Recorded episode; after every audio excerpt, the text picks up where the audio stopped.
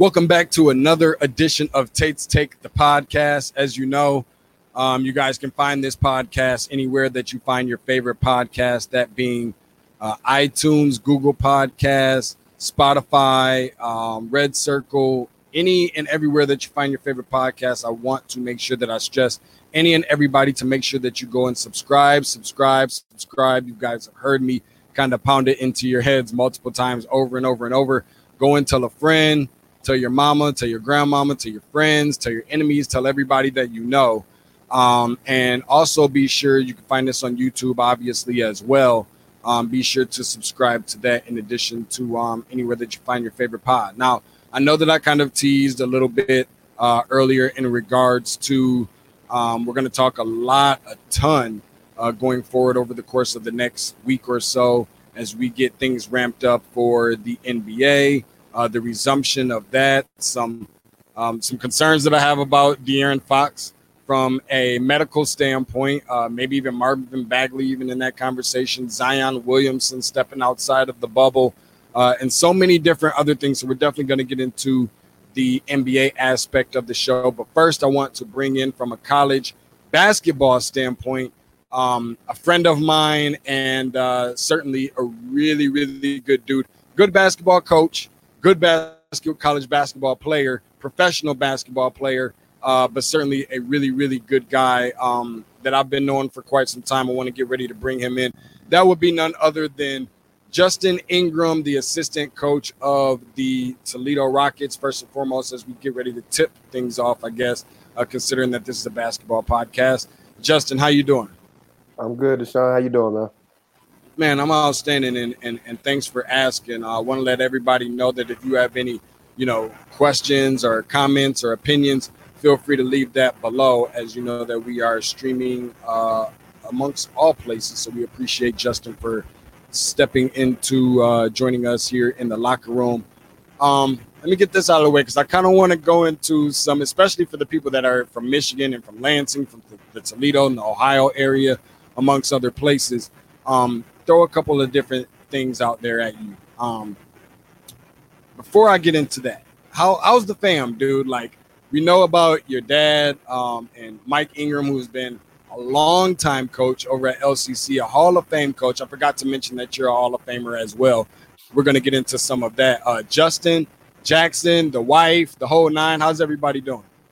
Well, first off, Deshaun, I just appreciate you for having me on, man. Asking me, I appreciate it. I'm glad to be here. I'm excited to talk, with you about, everything that we got going on. But the family's great, man. My wife is doing great.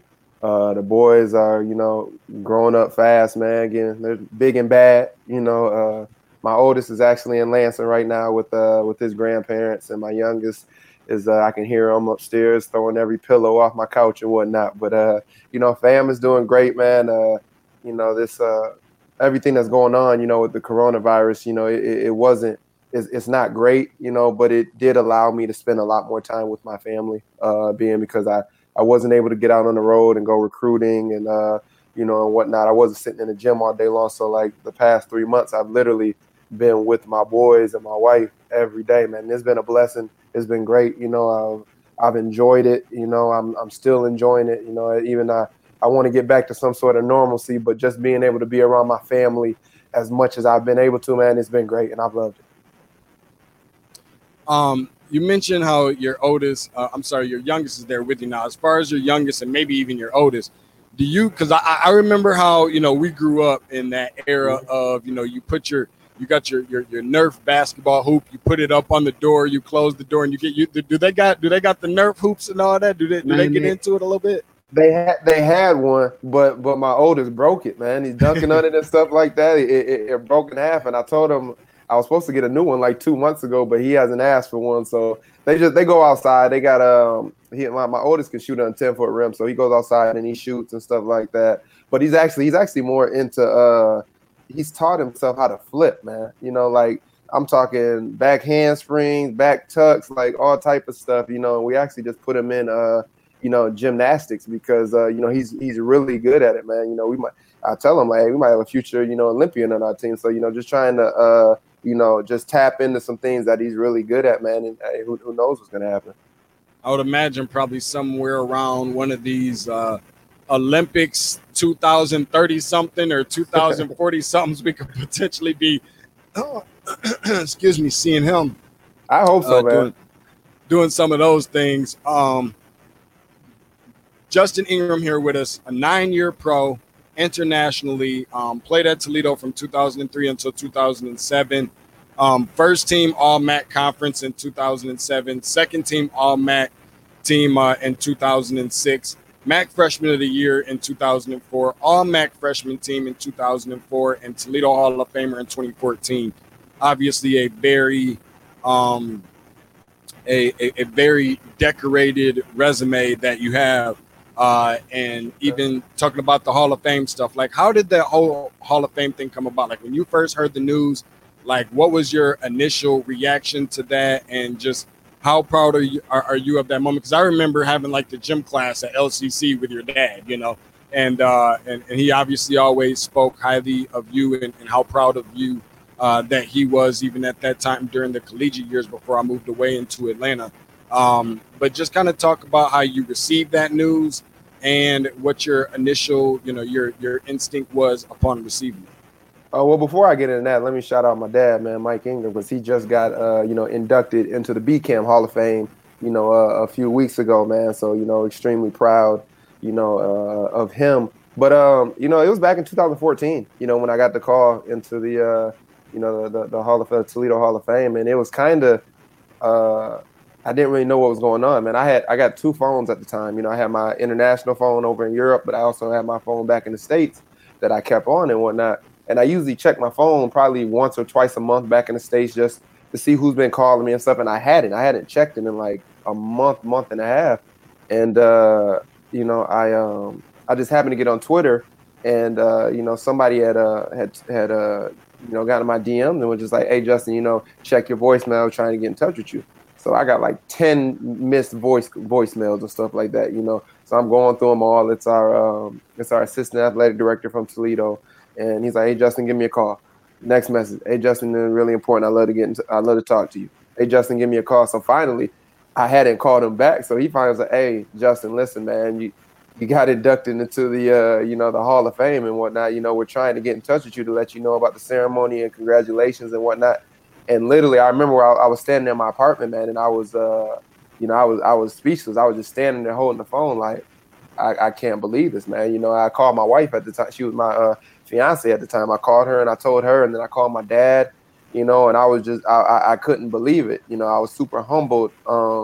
Unfortunately, I wasn't able to make the ceremony because I was in France playing at the time. But my parents went down; they had a great time, man. And I'm extremely, proud of the things that they instilled in me and the way that they raised me. And not just as a basketball player, but as a young man, those things helped me become the basketball player that I was, the way that they raised me as a young man. No, I know that some of our communication sometimes can be kind of hit and miss. I'll text you every now and then, you'll text me back, and I'll see you when I'm up in Lansing every good now and then, obviously not too often, but not sure if I really got around to it necessarily, but certainly I guess better late than never, but just in case, 6 years later, congratulations to you on that. Thank you. I appreciate it. Absolutely. Don't mention it. One of the things that you mentioned, and of course, congratulations to your dad as well, as a Hall of Famer, and Mike Ingram over at LCC, Lansing Community College in Lansing, Michigan. But even more so, one of the things you mentioned is something about the coronavirus. What kind of intel can you give? Because you obviously played internationally. And while it wasn't necessarily during a pandemic type situation, what is it like? How difficult can you imagine that is, being an international player at the time, and you're overseas and you're getting the news about the pandemic and you can't necessarily go home right away or whatever. Or even if you're over here in the States and you can't go overseas to be, with your family in the event that you're from over there. What kind of experience was that like when you were overseas in general, and even comparing that to imagining yourself being overseas when the whole pandemic happened and then you wouldn't be able to come back over here right away at your own convenience? Oh, well, you know, my experience was great, man. I loved Europe, man. I played 9 years, like you said, in 9 different cities, man. You know, so I got to travel the world for free, you know, and play a silly game and make a little bit of money at the same time, man. That's not a bad way to, you know, to make a living. But I enjoyed it. You know, I got to embrace, you know, a different culture. And I think if you can't embrace another culture and you're not all right with at times being by yourself and, you know, being away from others, you won't make it over there, you know, because they live a different life than we do here in the States. It's a lot more slowed down. We live a fast paced life over here, always on the go. And honestly, man, they're very family oriented over there. You know, they spend a ton of time, you know, with their family. It'll take 2-hour, you know, lunch breaks, you know, from school and stuff like that, you know, to have lunch, you know, with their family and everything. And, you know, being over there, I'm not going to lie, the first few years I was over there, it did make me really, not miss the United States, but it made me, like embrace it and embrace the differences, you know, that we have. I couldn't imagine being over there right now or being over there when the pandemic hit, because it was hard to get back to the States, you know. And I know if it would have happened, I would have wanted to leave as soon as possible. And I know if it would have happened when my kids were there and then my wife was there, she would have wanted to leave that first night, you know. She'd have been like, I don't care if we got to drive or we got to, you know, rent a boat. She was like, we getting up out of here. You know what I mean?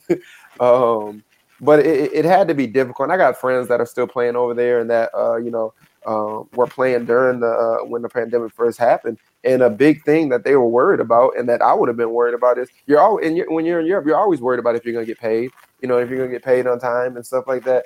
And with the pandemic happening and being a shortage of money, that's a big thing. Like, this is your livelihood. You know, you're playing. I know we're playing a game, but this is our job and we're playing to make money. And some of those teams over there, when this happened, they were like, all right, well, we don't got no money. You know what I mean? There was still 3 months of the season left. So you're expecting 3 checks, you know, and like I couldn't imagine. I was blessed that every place that I played at, I received my money and I received it all on time and whatnot.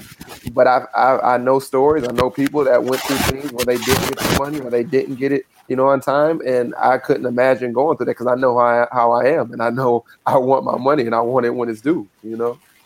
That's for sure, dude. And I can only imagine those, I guess, frustrations that people, you know, were going through, particularly at that time. And I think the last time that I saw you, if I'm not mistaken, I want to say was over in Cartersville, Georgia. I think you may have been doing some scouting, perhaps. I can't remember exactly, but during one of the Nike EYBL circuits, I feel like it was. Yep. And it was just really good to be able to see you at that time and in your element and doing your thing. Obviously, both of us being from not too far from, you know, each other and being from around the same area in Lansing, Michigan. Obviously, you went to Waverly. That's where you played your high school basketball at, and I went to Lansing Waverly as well. And I certainly enjoyed, you know, my time as a Waverly Warrior during the very short stint that I was there.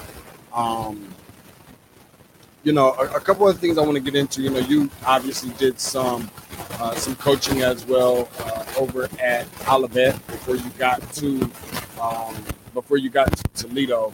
Talk to me about what that experience was like for you in comparison to what you're doing now, maybe how that prepped you for some success and your opportunities that you now have with the Toledo Rockets. I think it prepped me a lot, you know, because, you know, I was very appreciative of Steve Ernst, you know, who was the head coach there at the time. And I know you know Steve, and, you know, everybody in Lansing knows Steve Ernst and the Ernst family and whatnot. But, you know, I had just got back from, you know, from Europe, you know, and I did a pretty good job of saving my money, and I had some money, but at the end of the day, you know, I wasn't making, you know, millions of dollars like there in the NBA. I knew I was going to have to get a job, you know, and I had no problem with that. So I got out and, you know, I applied for a few jobs, and I just had, I actually was about to have just a regular job. I was going to be working in crawl spaces and stuff like that just until I figured out what I wanted to do, because hey, you got to have income coming in and whatnot, you know. And literally, like 2 weeks before, you know, I was supposed to start this job, you know, Steve called me and was like, hey, Justin, you know, hey, I'm about to, you know, I think I'm about to take this job at Olivet. You want to come out there, you know, and try and help me turn this thing around? And, you know, I jumped at it. You know, I was a little, I'm not saying I wasn't second guessing it, but I wasn't sure if that's, if I wanted to jump into coaching right away, you know. And I talked to my wife about it, like, hey, if I do this, you know, coaching is tough, you know, not just on myself, on you, you know, I'm going a lot, you know, I'm recruiting and stuff. And she was like, nah, this is what you want to do. I'm 100% on board. And I asked my dad, and my dad was really like, you know, it's hard to get into coaching at the NCAA level, no matter if it's Division I, Division II, or Division III, it's hard to get into it. And he's like, you get your foot in the door, you know, the sky is the limit, you know. So I went out there. I learned a lot, you know, under Steve. We helped turn the program around. You know, they had won, you know, 3 games the year before that. We won 9 that first year. You know, probably should have won more than that. I thought we gave a few games away. And then the following year when I left, you know, they ended up winning the league title out there, you know, off of some kids that we had brought in, you know, the previous year. But I thought it helped me out a lot because when I left Olivet to be the director of basketball operations here at Toledo, all the things that Steve was allowing me to do and having me, you know, be hands-on and doing and whatnot, probably 75 to 80% of those things were what I did as a director of basketball operations. So it wasn't that big of a learning curve when I got to Toledo. You know, I had already did a lot of these things and whatnot. There were some things that I had to figure out, you know, and that I had to learn. But a lot of that I had already learned under Steve, you know, at Olivet. So that year helped me out a lot, and actually propelled me into, you know, being able to be at Toledo. Because who knows if I would have continued to stay at that job I was at, you know, doing CrossFit. One, I might have started liking it and wanted to, you know, open up my own business doing that. Or two, you know, I might not want to get into coaching. You never know.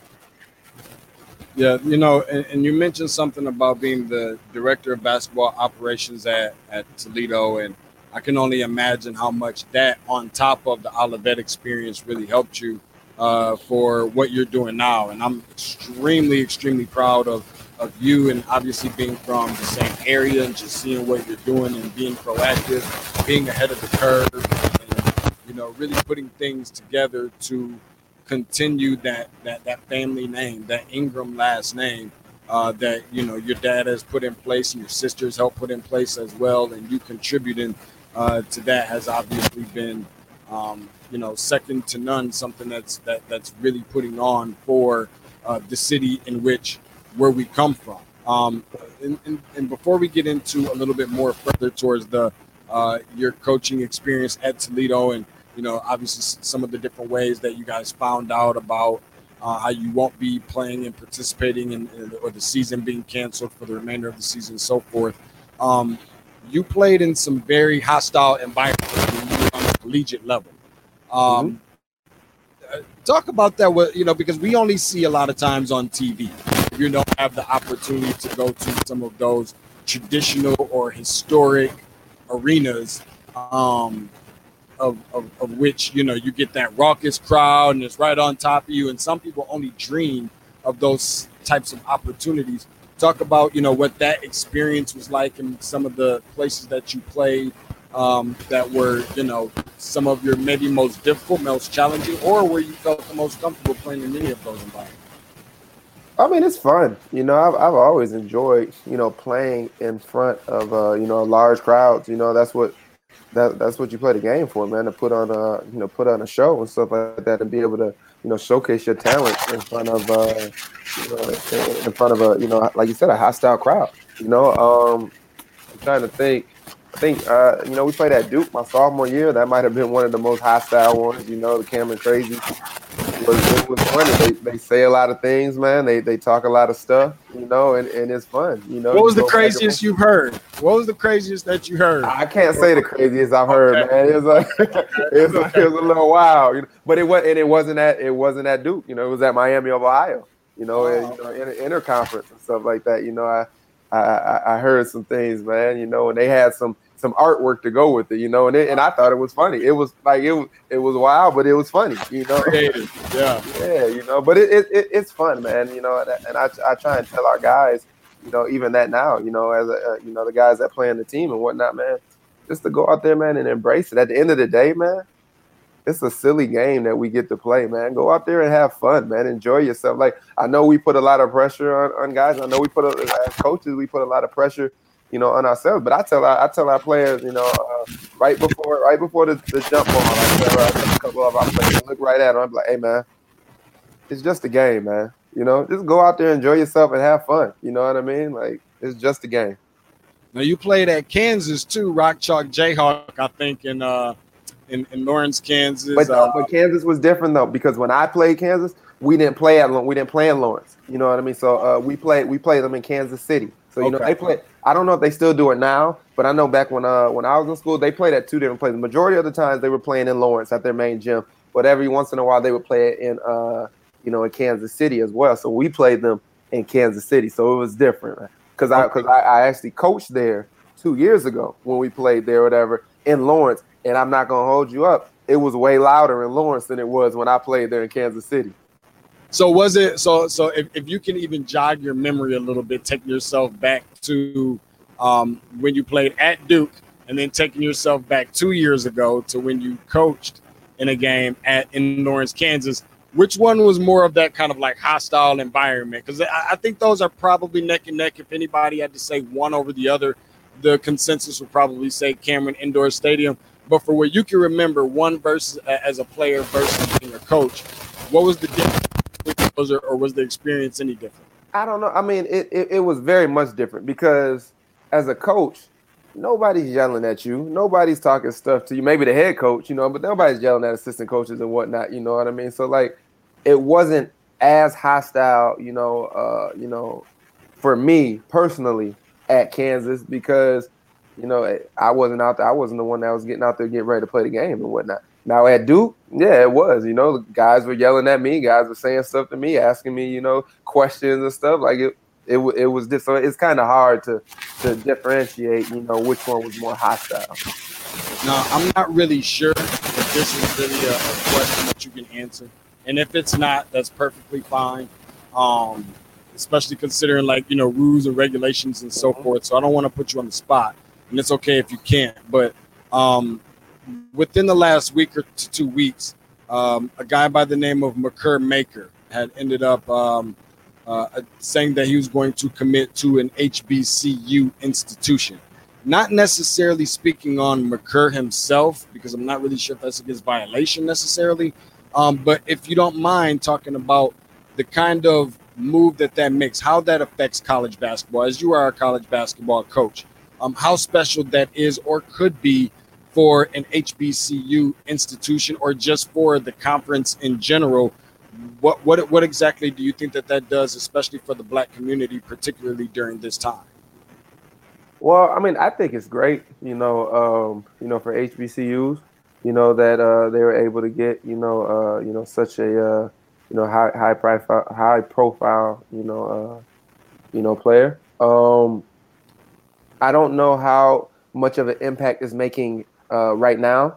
We'll see in 5 or 6 years. You know what I mean? In 5 or 6 years, it could be a major impact, if more players, do decide, to go to HBCUs. But I don't think it's just necessarily HBCUs. I think it's, go where you want to go. You know what I mean? Don't go where, society tells you they think that you should go. You know what I mean? Go where you think you're going to have the best fit. Go where you think you can make the best impact, not just whether it's basketball-wise, whether it's socially, whether it's, academically. Go where you think is is the best fit, for yourself. As far as what's going on, in the country, I think without speaking so much on him because, I don't think I can.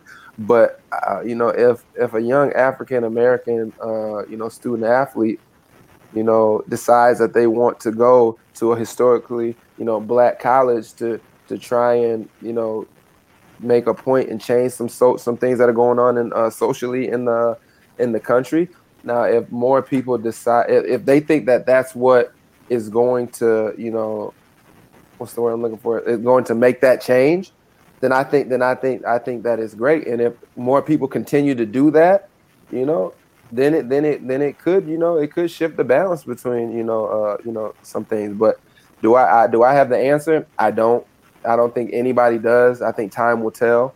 And like I said, we'll see in 5 or 6 years if what happened, you know, this year, if that was able to make a change, if that was the spark and other players decide, you know, to do that.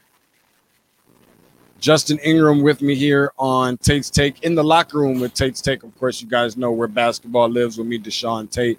You guys know that we air typically every Wednesday and Saturday. It can be a little bit more consistent, but we're definitely working on that. Be sure to subscribe to the YouTube channel as well as to anywhere you find your favorite podcast at Tate's Take Hoops on social media, TATESTAKEHOOPS. As we got Justin Ingram here with us, a friend of mine and former standout of the Toledo Rockets, current assistant coach of the Toledo Rockets. This year, where we saw Toledo, Justin, 17-15 overall, 8-10 within the conference itself is where the team ended up finishing. And on a good note, a two-game winning streak, so that's always a good thing. You know, Toledo had a nice hefty-sized schedule of their own entering the season. And, you know, when I'm looking at this particular team, and obviously they played very well, and you know, as I'm seeing this, how did the effect of when the news first came down with the coronavirus and COVID-19, how did you and your team find that out? What was your, you know, initial reaction with the team to that? Because this is something that we've never seen before.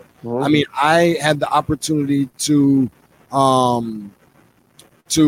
meet and speak with Sister Jean a couple years ago from Loyola, Chicago, when they went to the Final Four, and picked her brain on a few different things. And then I saw her on ESPN when the whole coronavirus and the pandemic first happened. And she was just saying, because like she's 100 years old now at this point.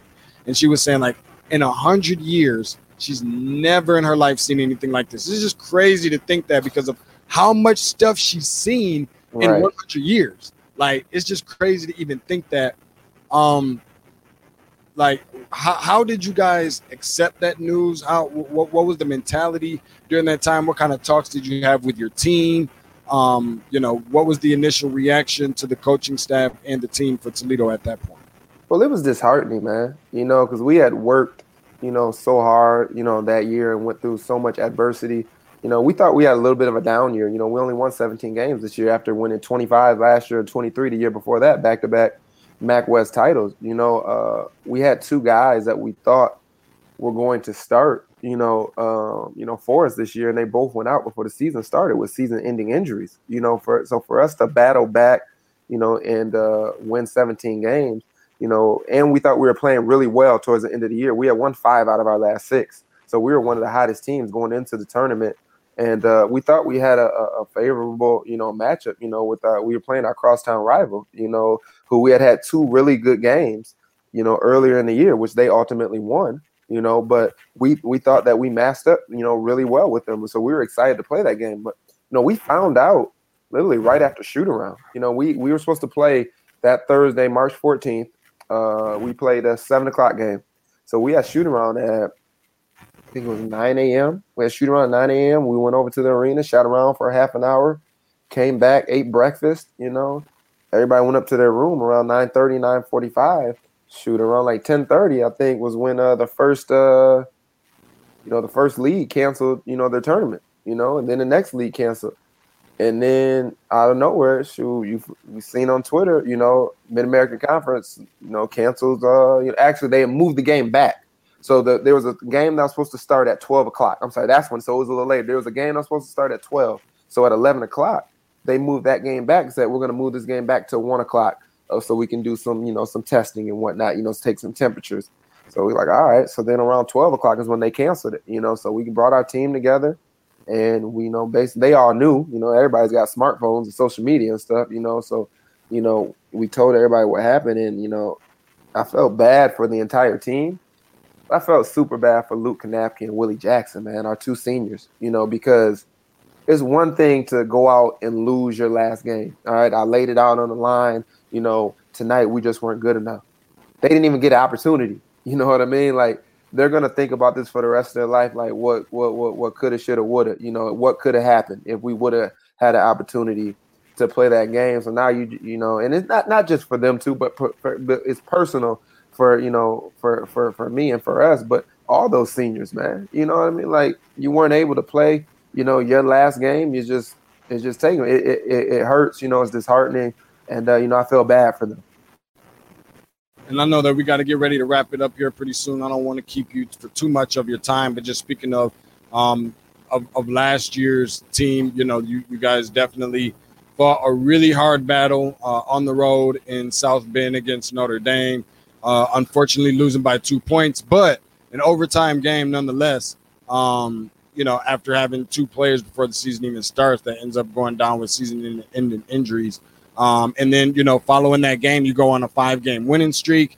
I think that, you know, anybody that's been paying attention to college basketball, especially within the MAC conference, would know that, you know, Akron and Ohio were two pretty darn good teams within your conference, and you came away with wins against both of those teams as well, which is, you know, it's definitely saying something. Even wins against teams like, you know, Ball State, who year before last, you know, had a really good team and was bringing, you know, back some really key pieces this year from last year's team. But with saying all of that, what is the ideal situation or scenario, I guess I should say, probably, you know, what do things look like for the upcoming season? I know you may not have a ton of answers because we don't even know when we're going to get basketball back, let alone if we'll even get NBA back. But what is the goal? What is the mindset that the Toledo Rockets or that the Toledo Rockets should or likely will have on, you know, when the season returns?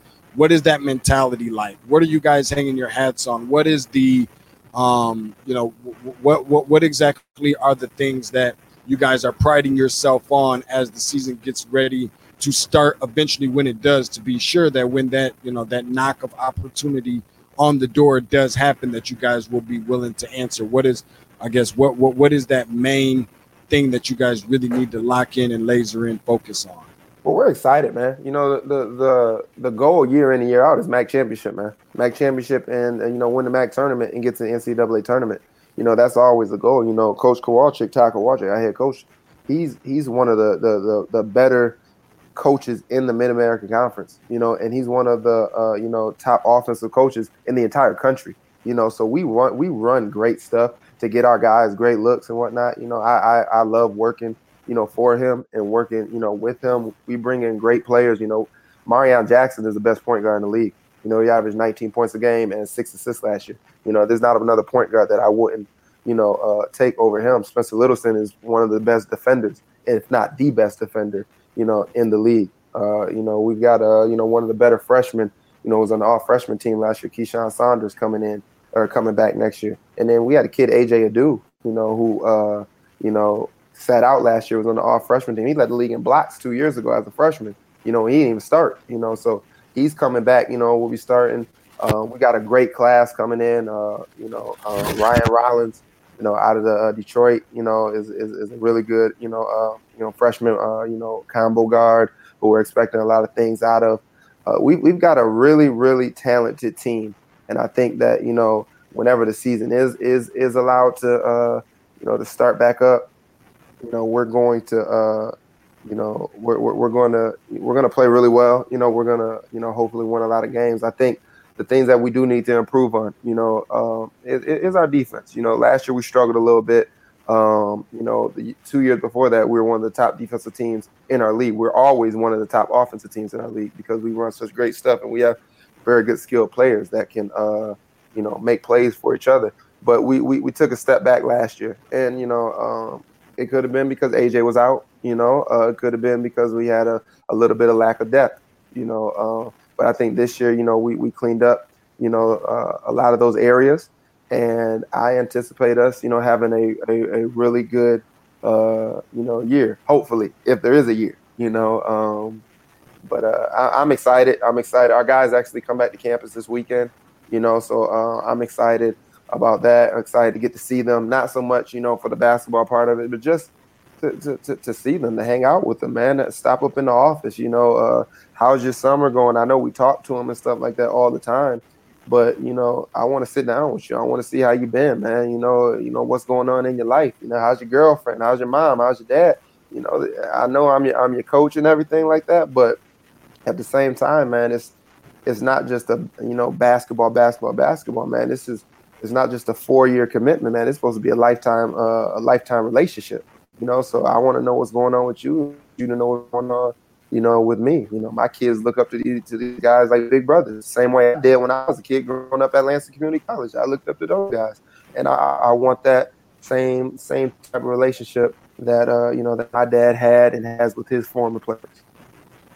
The very last part of this particular segment, of course, we've got Justin Ingram joining us from Toledo Rockets, former standout there as a basketball player, phenomenal basketball player there, as well as assistant coach for Toledo Rockets currently. This last little piece that we do here on our show is called Quick Release. Quick Release with Justin Ingram. So essentially it's just probably about 4 or 5 questions. Quick questions, I guess, quick answers. Right. And if you feel the need to elaborate, feel free on that. But that's just typically how we kind of conclude each and every guest that we bring here on the show. So you ready for it? Let's go. All right. First question. Kobe or LeBron? Kobe. Kobe or Michael? Michael. Without a doubt. Who wins the NBA championship this year in the event that they do start and finish the season? I hope the Lakers. I don't know who it will be, but I hope the Lakers. Who will be the team that comes out of the East? Milwaukee. Okay. The better basketball player, Justin Ingram or Mike Ingram in their prime? In their prime, man, I'm super competitive, man. Justin Ingram, man, he wins 10 times out of 10. I don't know if I have enough. Oh, perfect. Favorite restaurant to go to when you come home? Sir Pizza. Without a doubt. I was home last weekend, and I went like. No, I'm sorry. I was home on Monday, and I ordered a pizza, and I ordered one as soon as I got on 127. Pepperoni feast or not? Pepperoni, just regular pepperoni. Yeah, just the diced. I don't want the pepperoni feast because then they say they put the regular pepperonis on there. I just want the little pepperoni. The little diced up ones. My dude Justin Ingram joining me, man, here on Taste Tape. Jay Ing, man, I'm super happy for you and everything that you got going on. Super proud of you, of all of your endeavors, even your future ones. Really appreciate you for joining the show. Deshaun, man, I appreciate you having me. Hey, before I, you know, you let me go, man, I just wanted to say, hey, I'm happy for everything that you're doing, man. I'm proud of you, man. I love to see my, I love to see my friends. I love to see all my guys from Lansing doing well, man. You're doing great, man. I'm super happy. Keep doing what you're doing, man. All right. Thanks, I appreciate it. I'm going to have to find my way up to one of those Toledo Rocket practices one of these days, man, so I can get it in a little bit. For sure, man. Hey, I got a spare bedroom upstairs, man. Come through whenever. Hey, man, thank you so much. I appreciate it. Justin Ingram from the Toledo Rockets, thanking him for joining us here on the show and just kind of picking his brain a little bit about a bunch of different things. So make sure that when you catch this, make sure that you share it. It don't take very long. It's just very quick. Just go ahead, press the button, share button. If you have a hard time finding this particular podcast, be sure that you can locate it anywhere that you find your favorite podcast. That being iTunes, Google Podcasts, Spotify, Red Circle, the whole nine, anywhere you find your favorite one. Subscribe. I always tell you guys, make sure that you do that. Tell your friends, tell your family, tell your enemies. Tell your mama, your grandmama, your uncle, cousin, baby, sister, daddy, baby, mama, whoever that it is, make sure that you be sure to follow along. And if you're having a hard time finding the podcast, just go to your podcast app on your phone or your iPad or wherever that the app you can get access to. that little search box with the little magnifying glass hovering over it. Don't try and act like y'all don't know how to work those phones, because I know better than that. Just click on it, type in Tate's Take, TATE''. It'll pull right up, and be sure to follow along on social media at Tate's Take Hoops. That's TATES TAKEHOOPS. Hashtag per usual, we're basketball lives.